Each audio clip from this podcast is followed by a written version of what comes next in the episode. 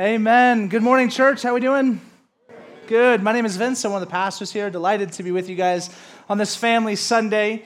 For those of you who don't know what Family Sunday is, especially to the new families that maybe you visited today and it was like, sweet, we get an hour and a half break. Uh, and then now it's the hardest day of your life. And so uh, here's why we do this. There's a handful of reasons why we do Family Sunday. I'm going to read them off to you. It's really important to us.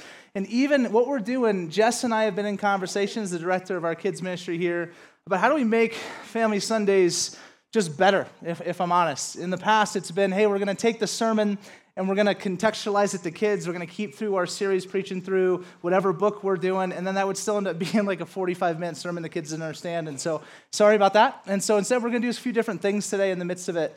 The reason why we do Family Sunday, here's a few things. We think there's an importance of letting our kids see what happens in big church, right? In adult church, because eventually they're going to make the transition. Eventually they're going to be in this space, and we want them to know like this is a place that we can learn and grow and, and have joy and laughter and be together with the body. And so we think we give them these glimpses of these moments. Kids, that you can look around and see your parents worshiping and see other people together. We think that's good. Um, we think there's an importance of having parents worship with their kids, right? We think it's good that you guys sing together and that you be together as you praise Jesus that even hopefully, I believe the Spirit of God would do something supernaturally in the midst of that, where He would be ever present and they'd experience His presence through the worship together amongst the corporate body.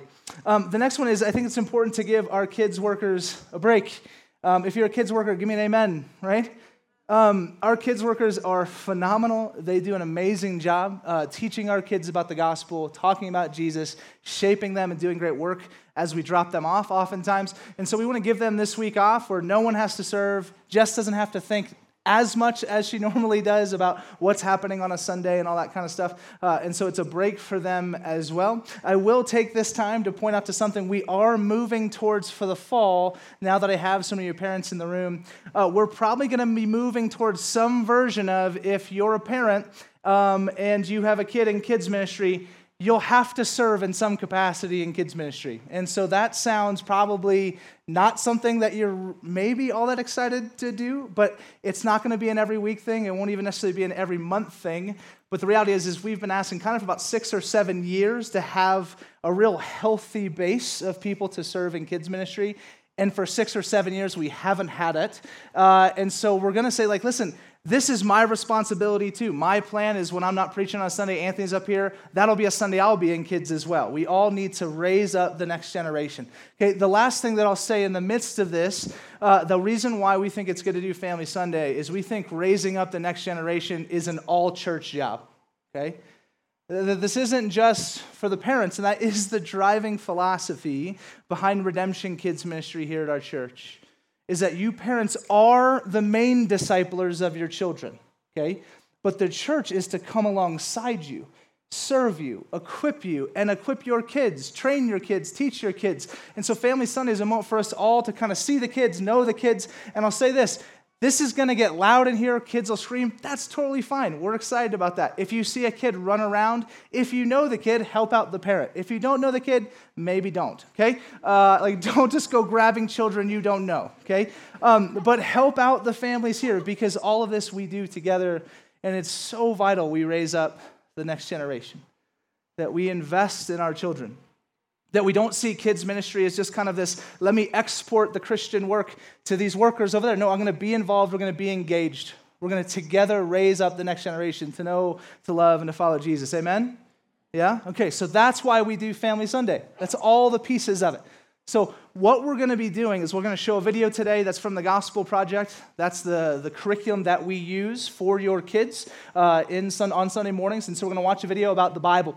We're also going to be pausing now on every Family Sunday. In whatever series we're doing, we're going to take a pause and we're going to do a mini series that are just on Family Sundays. And so, today starts a four week, four week series on Family Sundays about the Bible. And why do we think the Bible is such an important thing? Kids for you to know and parents for us to teach our kids about. Let me just share a quick stat for you. This won't be great for you kids, but for you adults, listen this and know this, okay? Gen Z, right, which is kind of high school on down, that generation, Barna in 2017, they did a study about who has a biblical worldview? What percentage of our population has a biblical worldview amidst all of the generations, right? And so Gen Z had the lowest, which isn't a huge shocker, but it was at 4%. 4% of Gen Zers have a biblical worldview. Now, be asking, well, what does that mean? Well, they see the Bible as the lens with which they understand life. So they believe it's true. They believe that in its morality and its principle that it's true. They believe that Jesus is God.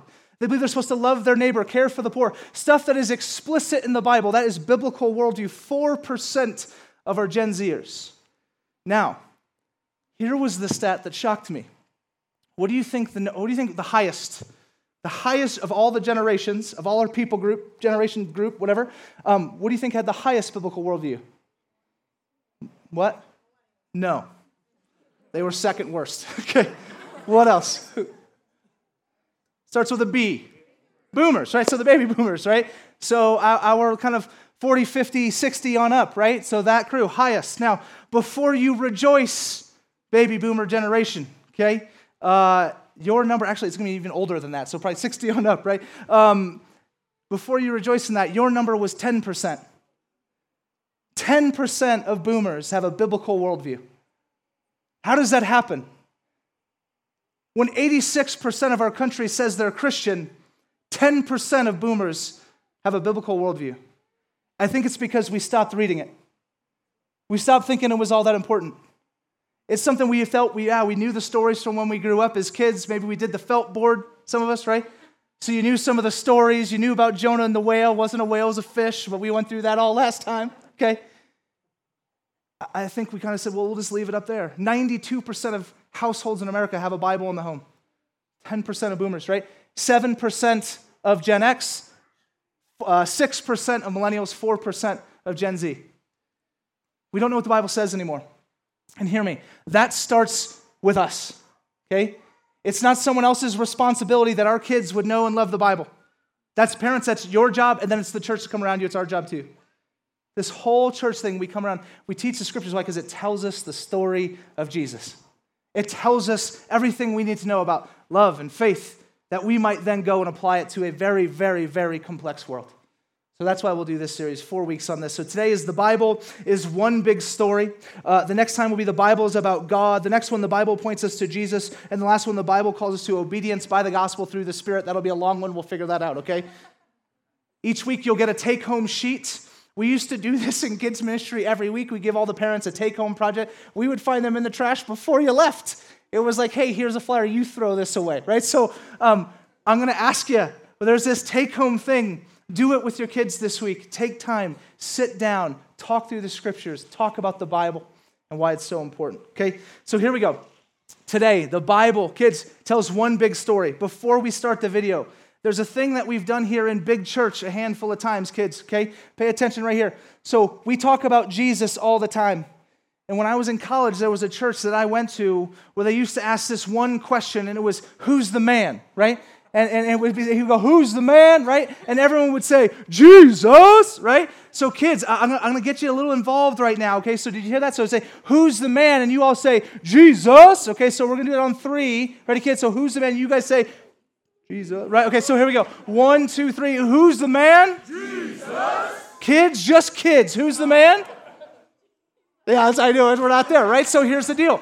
By week four of this, which is like a year away, because we do a, we do the Family Sunday every fifth Sunday of a month, which only happens three to four times a year. So by next year, parents, one of the goals is have the entire Bible memorized for the kids, okay? Um, and then two, that they would say Jesus is the man, okay? Because he is. Amen? All right, if we can show the video, if we don't mind bringing the lights down, if someone on lights, Brandon, if you could do that. And then it's just like about five minute video, tells us how the Bible is one story. Kids, maybe you've seen this in kids' ministry. We're going to watch it again together. And so let's do that now. The Bible is an amazing book. It's not just a collection of stories, it's one big story where everything points to Jesus. It begins with God creating a perfect world and placing a perfect couple in the middle of it. But Adam and Eve disobeyed God, and sin and death entered the world. God decided to judge the earth by sending a great flood, but he told Noah to build an ark so the animals and Noah's family could be saved. One of Noah's descendants was a man named Abraham. God promised Abraham that his family would be used to bless the whole world. The Israelites would have a special land to live in and would be as countless as the stars in the sky. When a famine spread through the land, God used Joseph to bring the Israelites to Egypt. But after a time, the Egyptians made them their slaves. So God raised up another leader, Moses to rescue his people and lead them to the promised land. God performed amazing miracles along the way. He taught the Israelites how to live. He showed them how to build a tent called the tabernacle, where sacrifices could be offered for their sins. But even after they arrived in the promised land, the Israelites continued to rebel. They worshiped idols and demanded a human king instead of God. God was patient and allowed them to have a king. One of those kings was David, who defeated Goliath.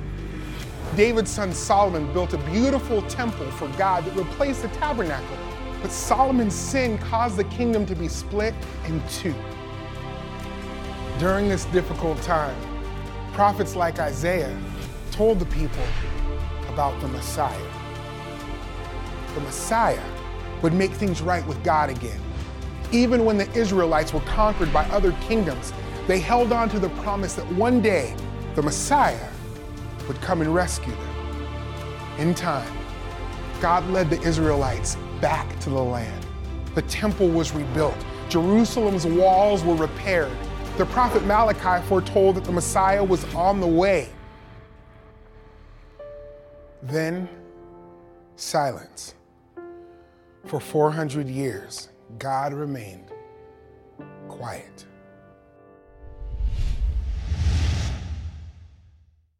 The silence was broken by the cry of a tiny baby born in a manger. His name was Jesus. Jesus was the Messiah. He lived a sinless life, performed miracles, and showed the people how to return to God again. Some believed Jesus, most did not. He was arrested and crucified on a cross. And then something amazing happened. Three days after his death, Jesus came to life again, conquering death and defeating sin once and for all. At the beginning, we said that all of the Bible points to Jesus. So you might think it's strange that he appears so late in the story. Or does he? Look closely, and you'll find signs that point to Jesus right from the very beginning. God used the ark to save Noah, pointing to the day when we would find salvation in Jesus. God promised to bless the world through Abraham's family, which he did through Jesus. The sacrifices pointed to Jesus, who became the ultimate sacrifice for our sin. The pages of the Bible are filled with stories that point us to Jesus. But the story doesn't end there. Jesus' friends carried his message to the ends of the earth. Faithful followers like Peter, Paul, and others shared the good news wherever they went. And you and I have the same calling.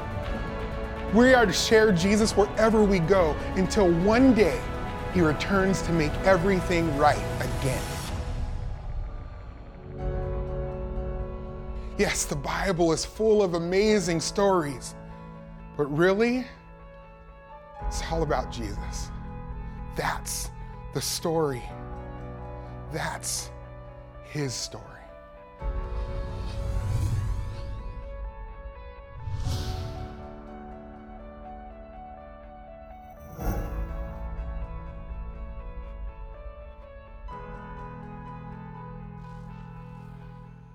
All right, so that is uh, a video that I think is pretty darn good for all of us, right? That we just get to see the Bible from this large lens. So, hear me, kids, parents, um, and friends, family members, brothers, sisters, cousins, aunts, uncles, friends, students, whatever you are, okay? Um, two points today, kids. Okay, here's the first one The Bible is one story, okay? How many stories is the Bible, kids? One story, okay? Now, when you read it, okay? Now, hopefully you have a Bible at home. If you don't, we're going to give you one today on your way out. Just let us know. The Bible is one story, but inside it is a bunch of different stories, right? Who here knows the story of David and Goliath? You guys heard of that one, right? Parents, you guys know that one? Wow, okay. There's a problem right there. Right there. Good, good. Okay, so everyone, David and Goliath, right? It's this very famous story, kids. And so that's one story, but it's just part of a bigger story that God is writing across the whole world. That when you start in your Bibles, in the very beginning, there's a book called Genesis. It's the first book, means beginning.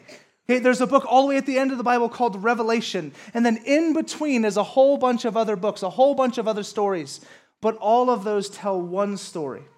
And that's what we just saw in the video.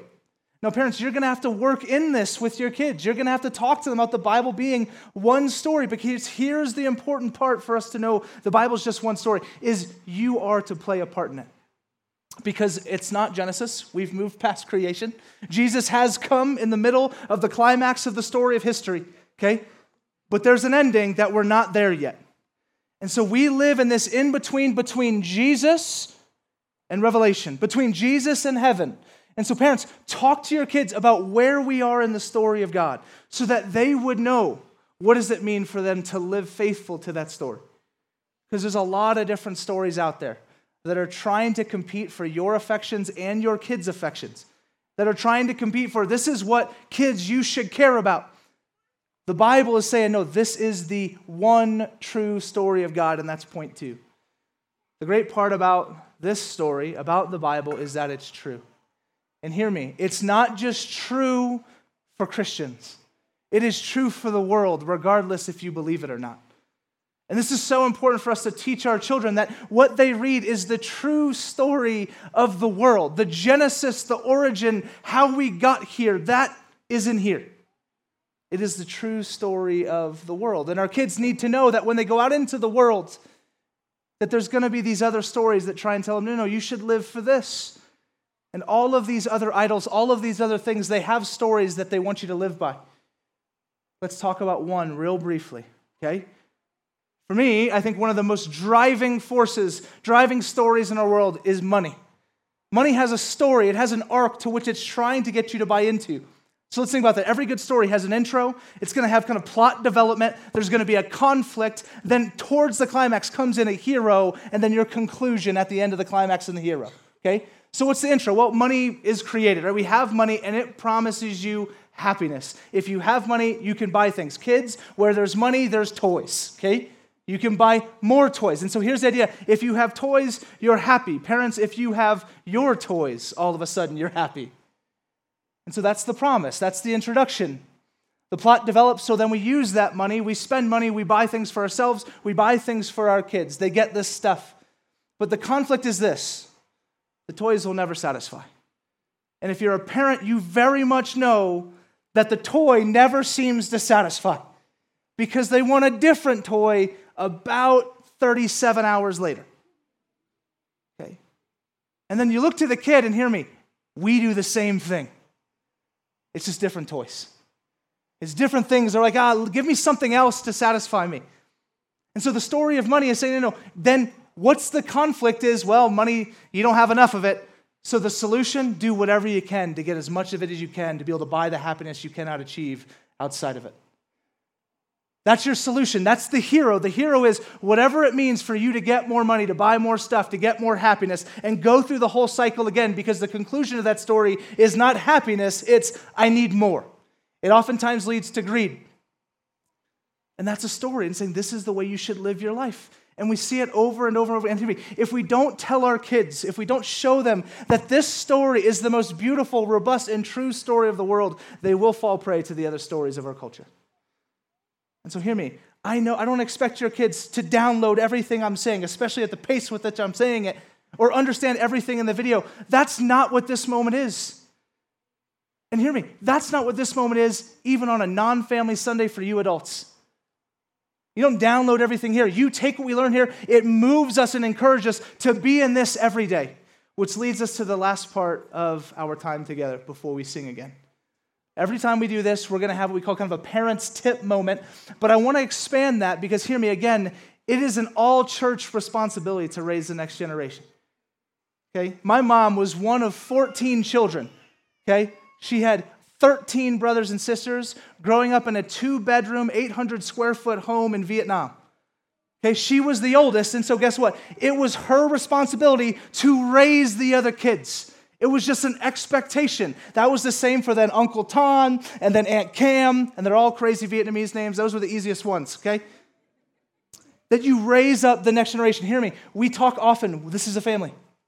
Why? Because the Bible calls us that we've been entered into, adopted into his family. We're united brothers and sisters. We raise up the next generation together. So these tips aren't just for parents, they're for all of us when you see these kids in your life, when you're around, if you're babysitting, whatever it may be, that we would do these. So the first one, how will, so the question will be, how will my kids know and love the Bible? First tip, read it to them. that doesn't sound like it'd be a shocker. Now, if they know how to read, have them read it to you.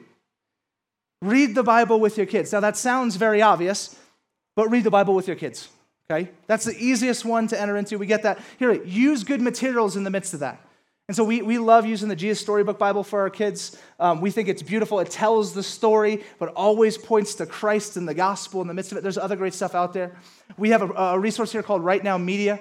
Um, you can go and access essentially think of Netflix, but then think only amazing Christian resources. There's some that aren't good, but there's mostly really good Christian resources. Okay, so think like 70 30. Okay, and so um, you can go out and there's great content there for your kids. Get into that stuff with your kids. Do Bibles. There's, there's literally there's a cartoon that they do called, uh, gosh, uh, I'm blanking, but um, what in the world does my Bible say or something like that?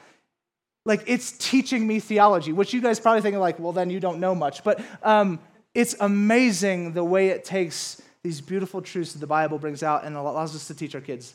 Okay, so again, we're, we're going to own this. Okay, this is part of it. Um, the next one, number two, and this one, this one Again, it should be obvious, but it isn't always.